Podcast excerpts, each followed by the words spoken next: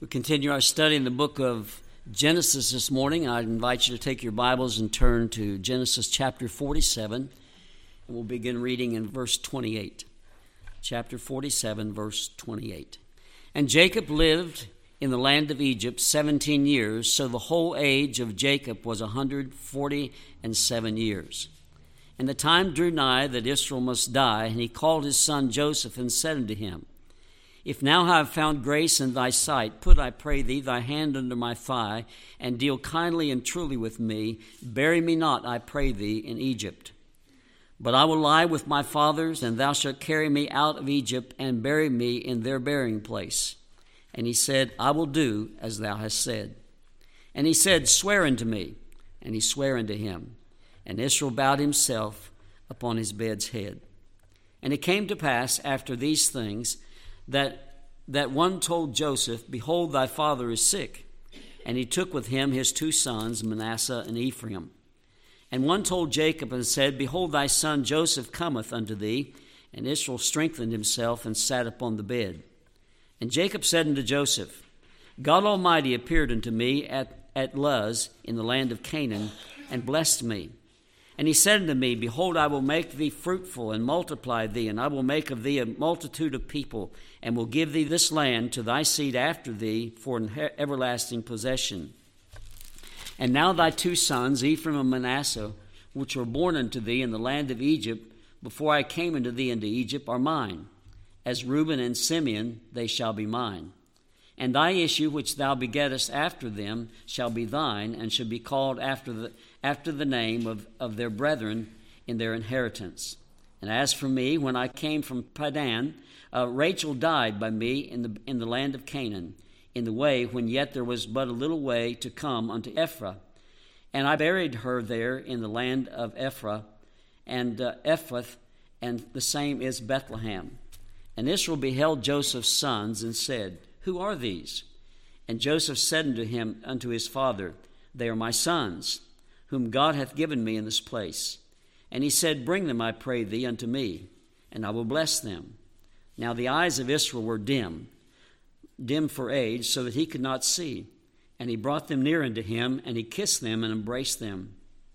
And Israel said unto Joseph, I had not thought to see thy face, and lo, God hath showed me also thy seed.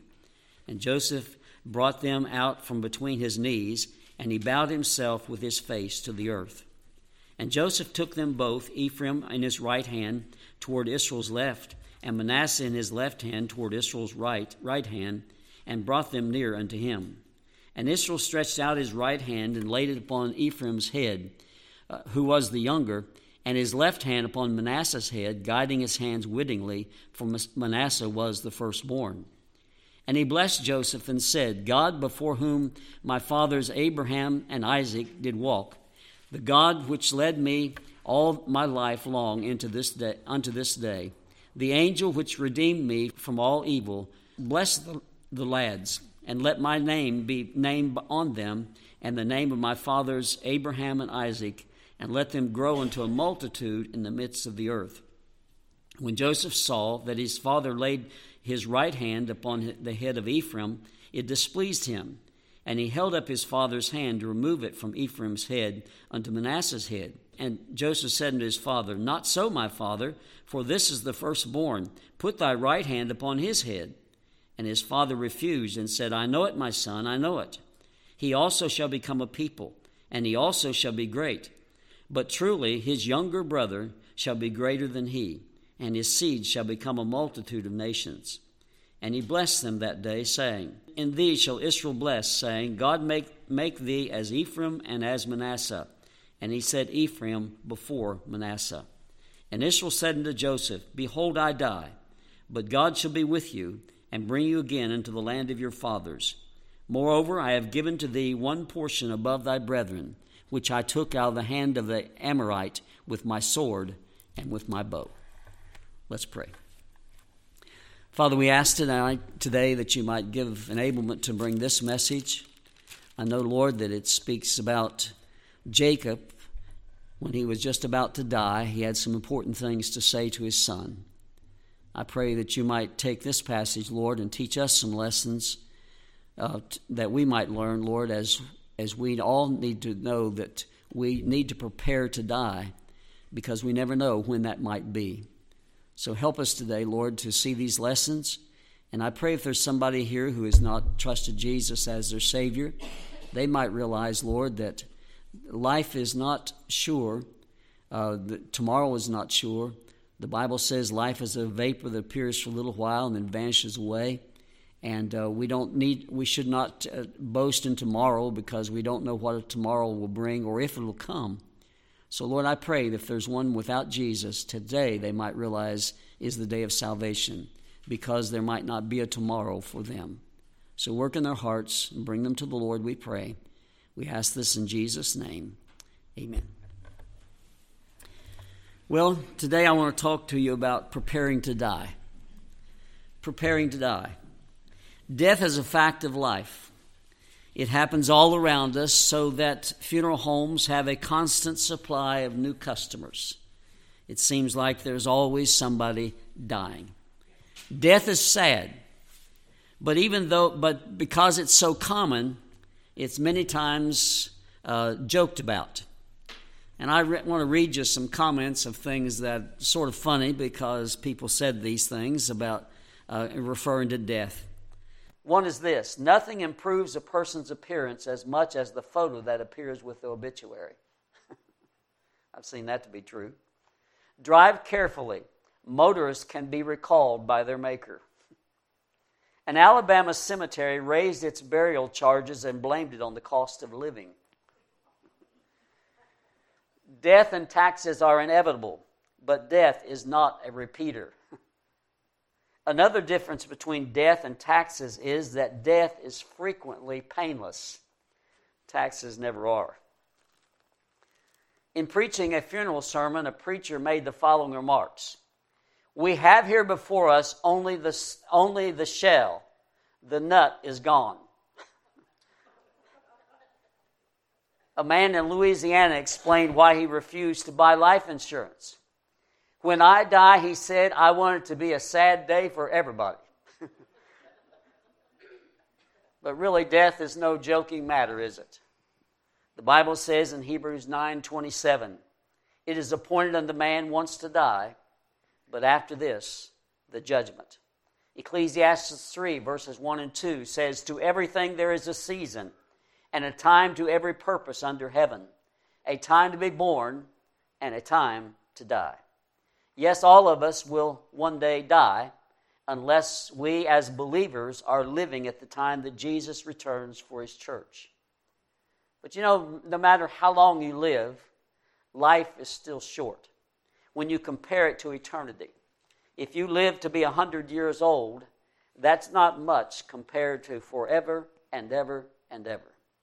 Jacob lived a long life. 147 years old, but the time came that he must die. The Bible says in verse 29 of chapter 47 And the time drew nigh that Israel must die.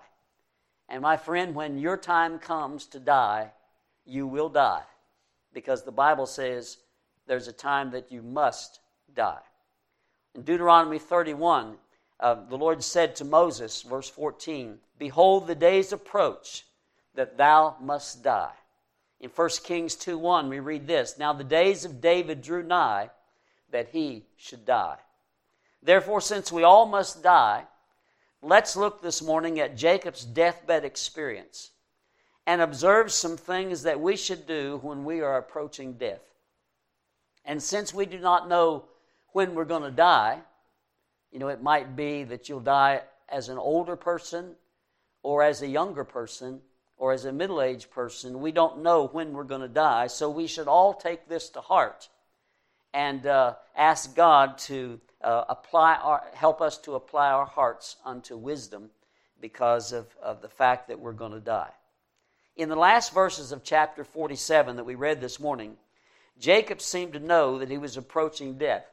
So he called Joseph to come and he made some final arrangements concerning his burial.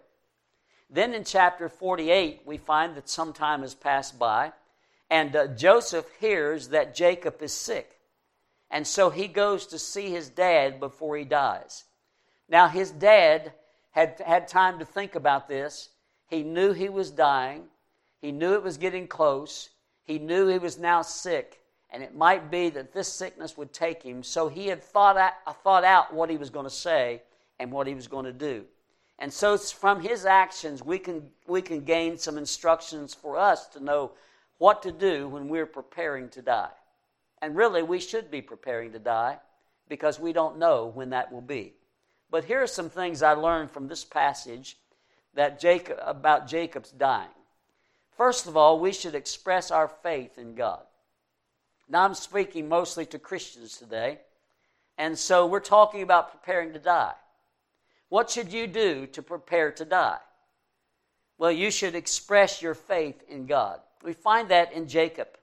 Jacob made it clear in his conversations to Joseph that he believed in and trusted God. He was a man of faith. Look at his conversation. You know, he could have talked about a lot of things.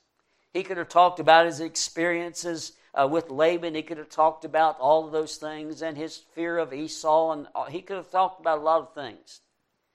But he talked about the Lord. And the Bible says in verse 3 that he said, And Jacob said unto Joseph, God Almighty appeared unto me. God Almighty, he says. In verse 11, notice what it says. And Israel said unto Joseph, I had not thought to see thy face, and lo, God has showed me also thy seed. He gives the credit to God. God has showed me thy seed. Look at verse 15. And uh, it says, And he blessed Joseph and said, God before whom my fathers Abraham and Isaac did walk, the God which fed me all my life long unto this day, the angel which redeemed me from all evil. He's talking about God. And so he mentions God all of these times because he was a man who trusted the Lord. His faith was in God. I wonder after we die, are our children and grandchildren are to are they going to remember a person who trusted God? Are they going to remember a person who talked about the Lord? Are they going to remember a person who showed his faith? How do we show our faith? Well, we show our faith through church attendance, we show our faith through our prayer life, we show our faith through our Bible reading, we show our faith through talking about the Lord and giving to the Lord and living for Jesus and saying no to sin and yes to righteousness. We show our faith by the way we speak, our speech, our talk, and uh, the things we talk about. We show our faith. Our, when we die, are people, are people going to remember us as a person of faith? We look at Jacob, and these are his last days, and he knows it's his last days. And what he wants to talk to his son about is he wants to tell him about what God has done for him and he mentions God several times. Will there be any questions about your faith when you die? Are people going to have to uh, stand around and say, uh, Well, I think I remember when they trusted Jesus? Somebody told me one time they remember when they went forward in church. Are they going to have to have those kind of conversations? I've heard that a lot of times.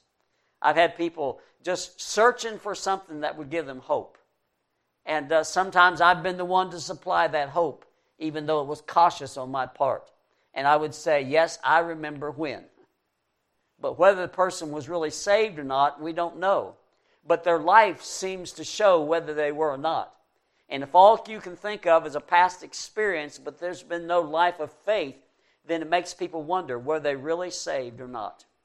When, as, as we prepare to die, and all of us should be, we should make sure that people, especially our children and grandchildren, remember us as a person of faith. And so he expressed his faith in God. He also expressed his thankfulness to God. Jacob was thankful for his salvation. Look at verse 3 of, of chapter 48. And Jacob said unto Joseph, God Almighty appeared unto me at Luz in the land of Canaan and blessed me. You remember that, that time when he appeared to him? That was when he had the ladder dream. He saw the ladder coming down out of, out, out of heaven it seems that he met the Lord that day. And when he's talking to Joseph, he, he mentions that. He's thankful for the time that the Lord met him and uh, that the Lord uh, spoke to him that day. And uh, I was just wonder do your children know your, your testimony? Do your grandchildren know your testimony? As I was preparing this message, it spoke to me as well. And I thought, I'm going to have to be more conscious about uh, mentioning these things. I'm going to have to make sure that all my grandkids know that uh, uh, when I got saved and how I got saved. Sometimes I've had one of them with me in the car, and we, we, we were. I remember a couple times we drove through Xenia, and I told him I intentionally drove past the church where I got saved, and I told him about it. But we need to do that. We need to make sure that our children and grandchildren know that we are a person of faith, and we can tell them when we got saved. Jacob reminded Joseph when he met the Lord. And so he brought that to him. He was thankful for that. Jacob was thankful for God's promises. And he told Joseph about that. He said in verse 4, He said unto me, Behold, I will make thee fruitful. God said unto me, I will make thee fruitful. fruitful. He said unto me that he, he would make me a multitude of people and that he would give this land to, the, to, to my seed after me. He promised that. God promised that. And so Jacob was thankful for his, the promises of the Lord. We need to be thankful people. Jacob was thankful for God's blessings. He reiterated some of the blessings that the Lord gave him. He said, first of all, that He allowed me to see you, Joseph. I mean, all those years you were away from me. And I, I, I never thought it would happen, but I got to see you. And at that time, he's been with Joseph for 17 years. The first 17 years, Joseph took, or Jacob took care of Joseph. This last 17 years, Joseph took care of Jacob. But uh, he's had that experience, so he thanks the Lord for that. He thanked the Lord for that, that, that he allowed him to see Joseph's seed, verse 11 tells us. He said, Now I've seen your seed as well, your sons, and I'm so glad for that. He's thankful. He's thankful that God fed him all his life until this day. Look at verse 15. And uh, I want to point out something in verse 15. It says, And he blessed Joseph and said, God before whom my fathers Abraham and Isaac did walk, the God which fed me all my life long unto this day. God fed me all my life long. Some translations translate that shepherd me. And the Hebrew word there is the word from which we get shepherd. And it's really the first time that God is referred to in the Bible as a shepherd. And we know He's our shepherd. The Bible says in Psalm uh, 23 The Lord is my shepherd, I shall not want. He makes me lie down in green pastures. You know the passage. And so the Lord is our shepherd. And he says, I thank the Lord that he, he shepherded me. He fed me all my life up until this day. And he's, he's getting ready to die. He's 147 years old. Now, everybody here that knows Jesus as their Savior should be able to give that testimony.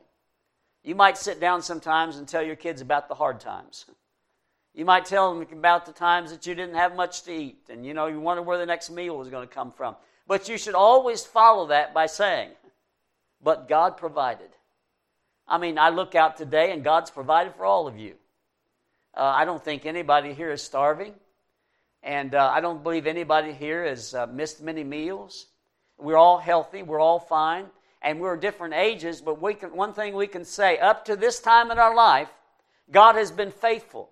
God has fed me. God has shepherded me all the way. Yes, I came through hard times, but God brought me through that and provided for me all the way.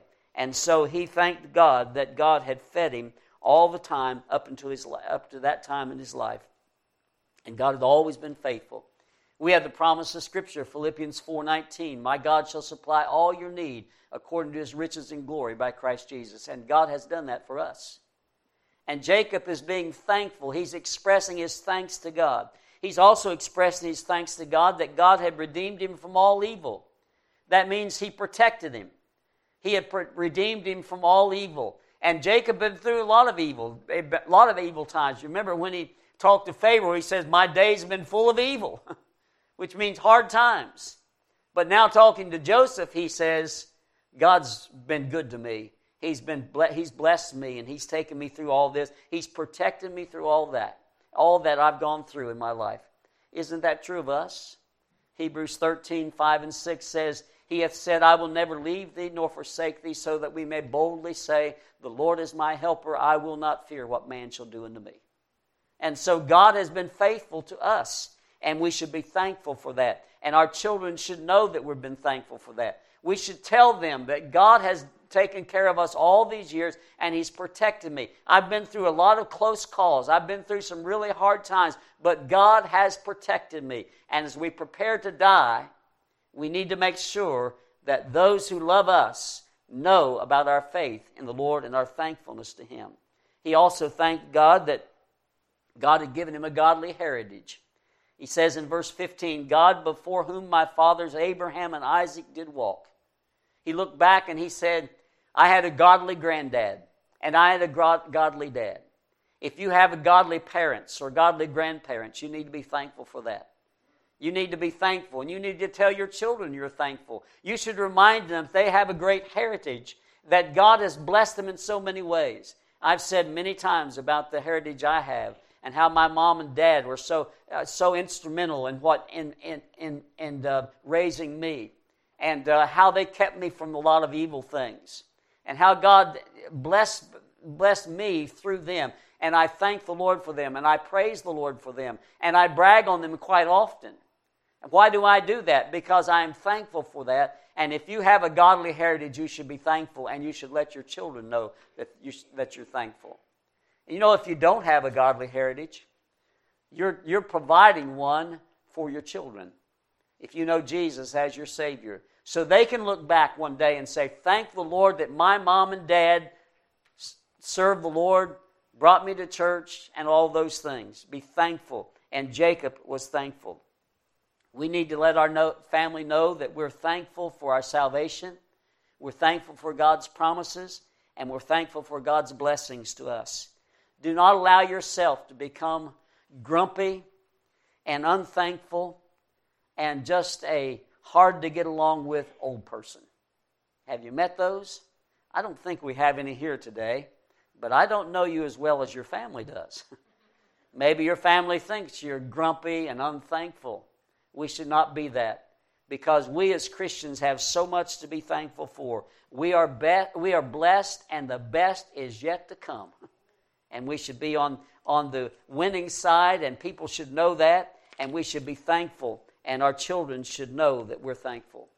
Also, another way prepared to, to die, to preparing for death, is not only to be to express our faith in God and our thankfulness to God, but also express our hope because of God. You see, Jacob had a hope. And uh, we see that when he mentions being buried. He expressed that he, he desired to be buried in Canaan.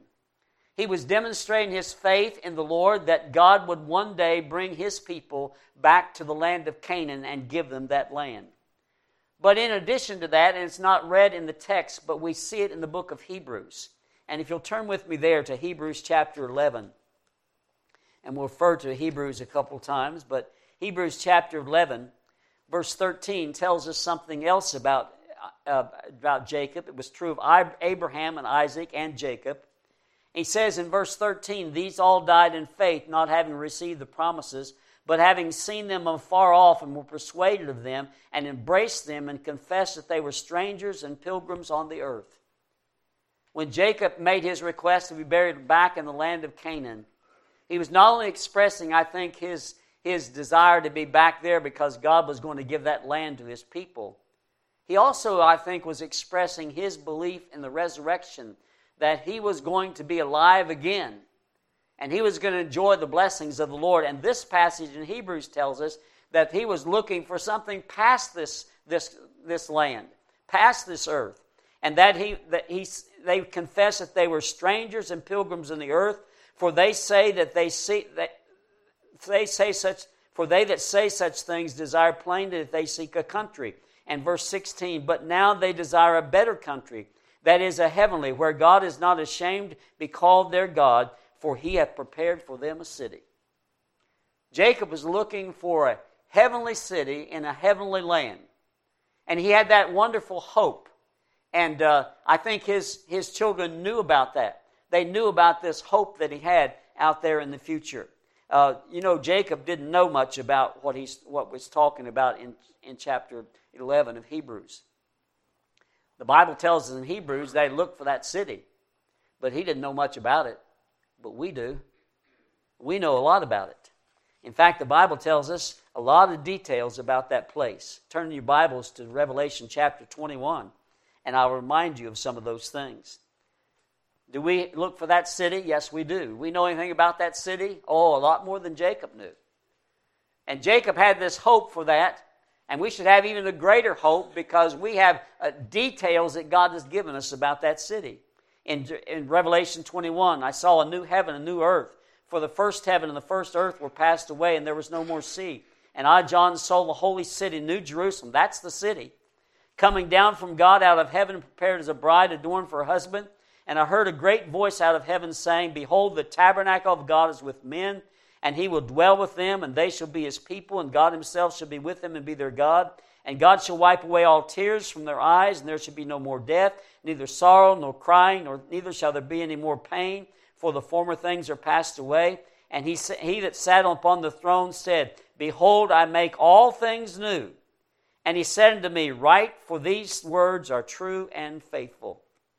And then we'll skip down to verse 9.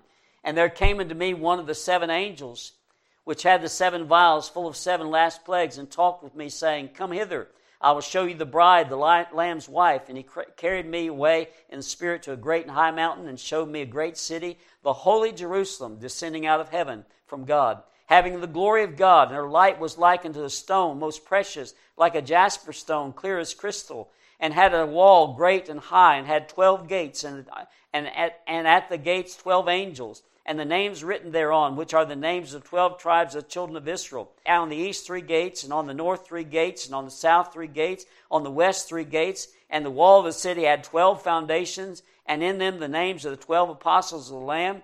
And he that talked with me had a golden reed to measure the city, and the gates thereof, and the, and the wall thereof. And the city lieth foursquare, that means it's cube and the length of it and the breadth of it was measured the city with the reed. 12,000 furlongs, the length and the breadth and the height of it are equal. It's over 1,400, close to 1,500 square miles. That's how big the city is. Now, cube miles, uh, long, wide, and high. That's how, how, how large it is. So we know so many more details about this city than, than Jacob did. Verse 18 And the building, the wall of it was jasper, and the city was pure gold, like unto a clear glass, and the foundation of the wall of the city were garnished with all manner of precious stones. And he lists the stones there. And, uh, and in verse 21 says, And the 12 gates were 12 pearls, and every gate was one pearl, and the, and the street of the city was pure gold, as it were transparent glass. Wow, what details. We know that. Do your children know that? Do your grandchildren know that? Do they know that you have this hope of this wonderful place someday you're going to go? Do they know that you're looking forward to going to heaven? Do you ever talk about it? Do you ever talk about heaven to them? Well, Jacob had a wonderful hope that he was going to be with the Lord someday, and uh, he expressed that hope. Jacob also was hopeful about his son's future. In verse 21, he says, Behold, I die but God shall be with you and bring you again into the land of your fathers. I'm going to die, but when I die, uh, God's going to still take care of you. And we need to convey to our children, our grandchildren, that they can trust the same God that we trust. The one who's been faithful to us all these years will be faithful to them. And we know they're in good hands. We don't have to wring our hands and say, Oh, I don't know how you're going to survive in this old wicked world the same way we've always survived in this whole wicked world, and that is trusting Jesus. And the Lord can help you, and the Lord will be with you. And so he was hopeful about his son. Be assured that Joseph had, had, had uh, gotten this from the Lord. He had called on the Lord, and uh, he had talked to the Lord, and he knew these things, and God had promised it to them. And God, he knew that God would protect uh, Joseph. He knew that God would provide for Joseph. He knew God would take care of Joseph just like he had taken care of him. And so he had a wonderful hope. So as we prepare to die, we need to express our faith in the Lord. We need to express our thankfulness to the Lord. We need to express our hope because of the Lord. But then there's one last thing I want to note, and that is as we prepare to die, we should make final arrangements which honor the Lord. We should make final arrangements which honor God. Now, Jacob blessed Joseph by adopting his two sons. Now, this was some of his arrangements that he was making. And he actually adopts the two sons of Joseph as his very own. Notice verse 15. And he says, And he blessed Joseph, and he said, You know, God has been with me. God has taken care of me. God's been my shepherd. God's taken care of me. And, uh, and then it says, and bless the lads. So, in blessing Joseph, what he was doing, he was blessing Joseph by blessing his sons. And how was he going to bless his sons? Well, the Bible says in verse 5, he said to, it said to Joseph, Now, and now thy two sons, Ephraim and Manasseh, are mine. As Reuben and Simeon, they shall be mine. Now, Reuben and Simeon were his first two firstborn sons. Reuben firstborn, Simeon second. Joseph's two sons were Manasseh and Ephraim in that order. And so he says, I'm going to bless, uh, they're going to be my sons just like uh, Reuben and Simeon are my sons. And so he actually adopts them as his sons. Look at verse 16. Let my name be named on them and the name of my father Abraham and Isaac, and let them grow into a multitude in the midst of the earth. Now, Jacob was directed by God to do what he's doing. Now, the way I know that is that Jacob was told by God to do what he did, is because in Hebrews chapter 11, verse 21, there's one thing that is mentioned about Jacob that attests his faith in the Lord. And it says this By faith, Jacob, when he was a dying, blessed both the sons of Joseph and worshiped, leaning upon the top of his staff. Now, if he blessed them by faith, God had to tell him to do it. Because the Bible says faith cometh by hearing, and hearing by the word of God. So when you do something by faith, you're reacting, you're, you're responding to what God said, and you believe it. And God told Jacob to do this, and so he does it. He adopts these sons. Now, when this happened, when he tells him this, the Bible says in verses 8 to 10 that Jacob kissed and embraced Joseph's uh, sons. He said, Who are these boys? He couldn't see. And he said, These are my sons. He had just blessed them because he knew their names, but he said, These are my sons. So he said, Bring them here to me. And so he brought them to him and he hugged them and he kissed them. And then the Bible tells us in verse 12 that Joseph removes his sons from between Jacob's knees. He removes them over here and he himself gets in front of his dad and he bows down with his face to the ground. And uh, he's in reverence to his dad and, and, and thanks to the Lord for all that he had. He was thanking the Lord and he was worshiping the Lord there. And then he got up and he brought his sons back in front of Jacob. And he did this. He said that uh, Here's Joseph, he's standing there, and he has Ephraim on his right hand and Manasseh on his left. Now, Manasseh is the firstborn. And so when Jacob is facing him, then Manasseh will be on Jacob's right and Ephraim on his left. That's the way it should be because the firstborn was blessed with the right hand and the other one with, with the left hand. But Jacob changed it. And Jacob crossed his hands like this. And he put his right hand on, on Ephraim's head and his left hand on Manasseh's head. And he blessed them. Joseph got upset. And he saw, well, this isn't right. He's supposed to have his right hand on the firstborn. And so he took hold of his dad's hand and he started to lift him up. And he said, No, no, dad. He said, uh, uh, Manasseh is the firstborn and Ephraim is, is second. And uh, he, and Jacob said this I know it, I know it, but I know what I'm doing. In other words, God had told him to do this. And he says, Manasseh will be great, but his brother Ephraim, the second born, will be the greatest. And so we always say Ephraim and Manasseh. We don't say Manasseh and Ephraim. It's Ephraim and Manasseh. Now, God was having him do this for a reason. You see, God can look in the future and God knows everything. And God knew, and Jacob didn't know this yet, God knew that the tribe of Levi would not receive an inheritance of land because they were the priestly tribe. They had some cities, but God said that He was their inheritance. And so they did not receive an allotment of land. Joseph is not mentioned when it talks about the tribes. We don't read about a tribe of Joseph. But what do we read? We read about a tribe of Ephraim and Manasseh. So if you take Joseph away and you take Levi away, that leaves 10. But when, when he adopted Ephraim and Manasseh, then that gave the two back. And so now there's 12 tribes, and you don't read as uh, 12 tribes who have inheritance in the land. You don't read of Levi because Levi served as a priesthood and he didn't have an allotment of land. But you read of Ephraim and Manasseh. And so that makes the 12 tribes. And so God knew what he was doing, and God was directing uh, Jacob as he did this. God was intervening to make sure that his will came about. Now, we need to remember something.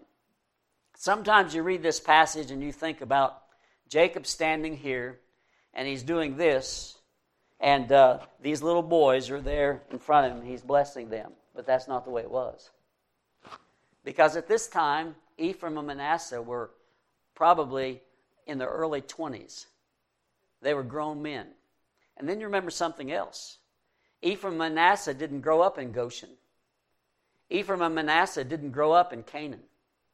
Ephraim and Manasseh grew up in the royal palace of Joseph, the second ruler in the kingdom. They were used to the fine things of life. And here is this old man who's a shepherd blessing these young, these young men. And uh, he is actually blessing them in a way that maybe they didn't understand at the time. And that is, he was giving them the privilege of being the heads of two tribes of the children of Israel, God's chosen people, the nation of Israel, through whom God was going to bring the Messiah. They didn't know all that, but they had a choice. He had just adopted them. I mean, truly adopted them as his own sons, and so they would carry his name and they would be considered one of his sons. And because uh, the tribes, Ephraim and Manasseh, they were grandsons. They weren't sons, but they were considered as sons because he adopted them. And when he did that, uh, they had a choice to make. And that is, are they going to continue with Egypt or are they going to identify with God's people? You know, it reminds you of the choice that Moses had. In the book of Hebrews, we read about that. And it says in, in chapter 11, verse 24 By faith, Moses, when he was come to years, refused to be called the son of Pharaoh's daughter, choosing rather to suffer affliction with the people of God than to enjoy the pleasures of sin for a season. Esteeming the reproach of Christ greater riches than the treasures in Egypt, for he had respect unto the recompense of the reward. By faith he forsook Egypt, not fearing the wrath of the king, for he endured as seeing him who is invisible. These two young men had a similar choice. They grew up in, in a political home. They grew up in a palace, probably. They grew up with all this, this worldly things that they could want. And yet now they're to identify with an old shepherd guy and become one of his sons. And uh, do they choose to go along with that or not? Evidently, they chose to because we notice that later when the children of Israel go out of the land, it's all of them go, and Ephraim and Manasseh go as, out as well.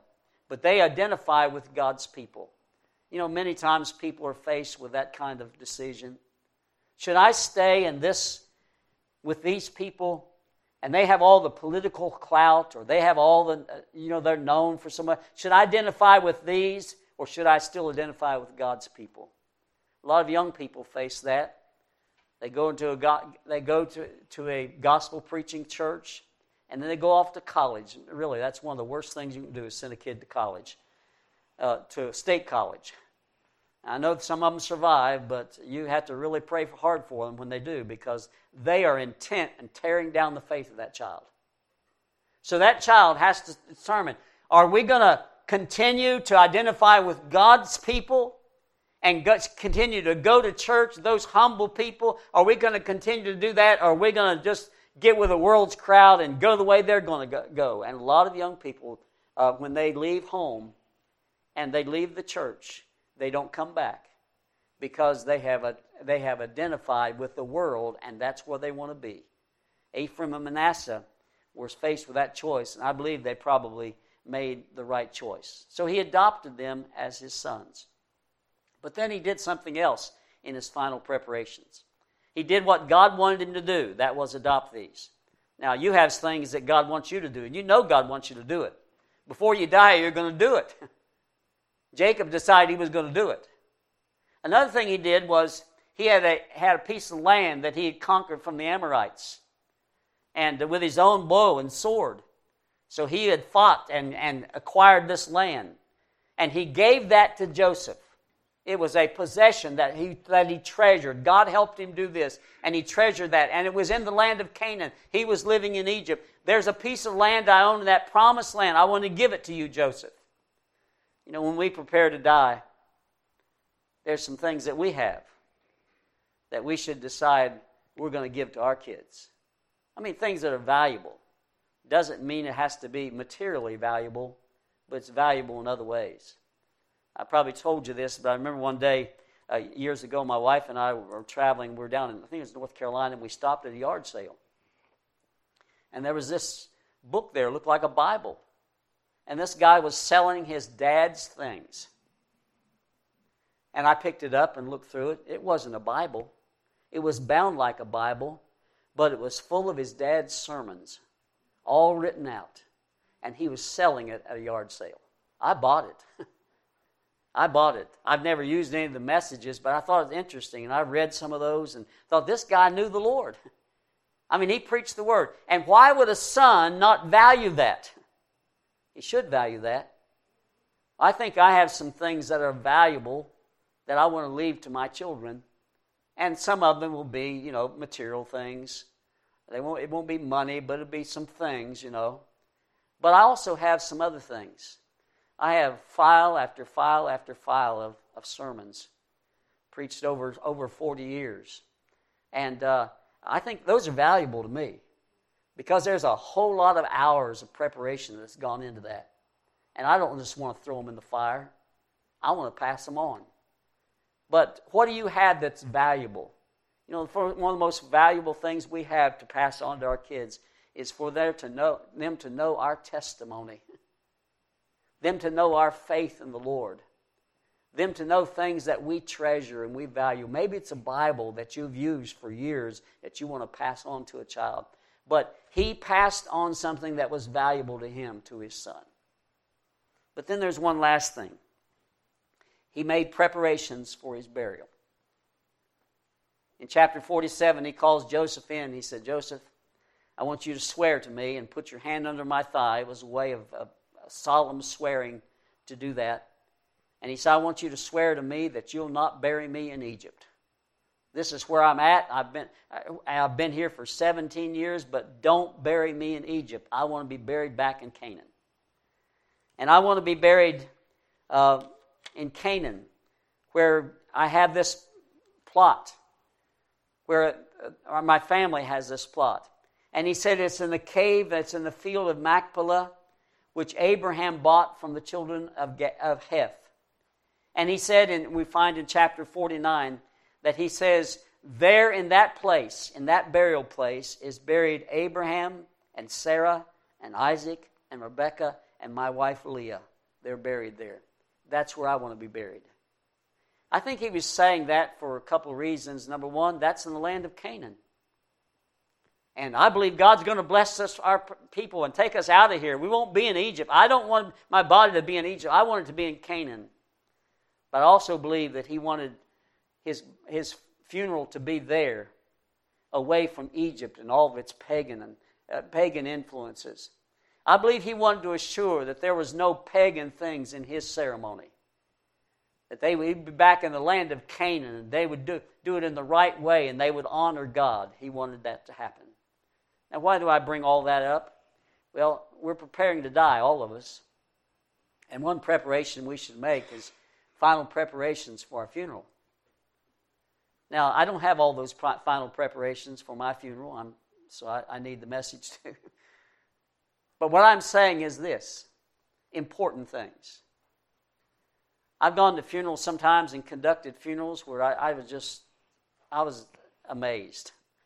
And not in the good way, the bad way, about what these people did. I've been to funerals where they played songs about drinking. They played songs about a bottle of beer. And I think, goodness, what? why would you do that? Well, probably because the person they're burying, that was their life. But we as Christians should be different. We should be concerned about the music that's played or sung at our funeral. We should be concerned that it honors God, that it's a message, that there's a message in that song that brings glory to the Lord. We should be concerned and let it be known that our, our kids, when they, if they do brag on us, that they give God the glory. If they say good things about us, that's fine, and that's, that's always good. But make sure you give God the glory. He's this way because God saved him. And uh, we need to make sure of that. Another thing you need to make sure of when you're preparing your, your final service is you need to make sure the gospel is preached.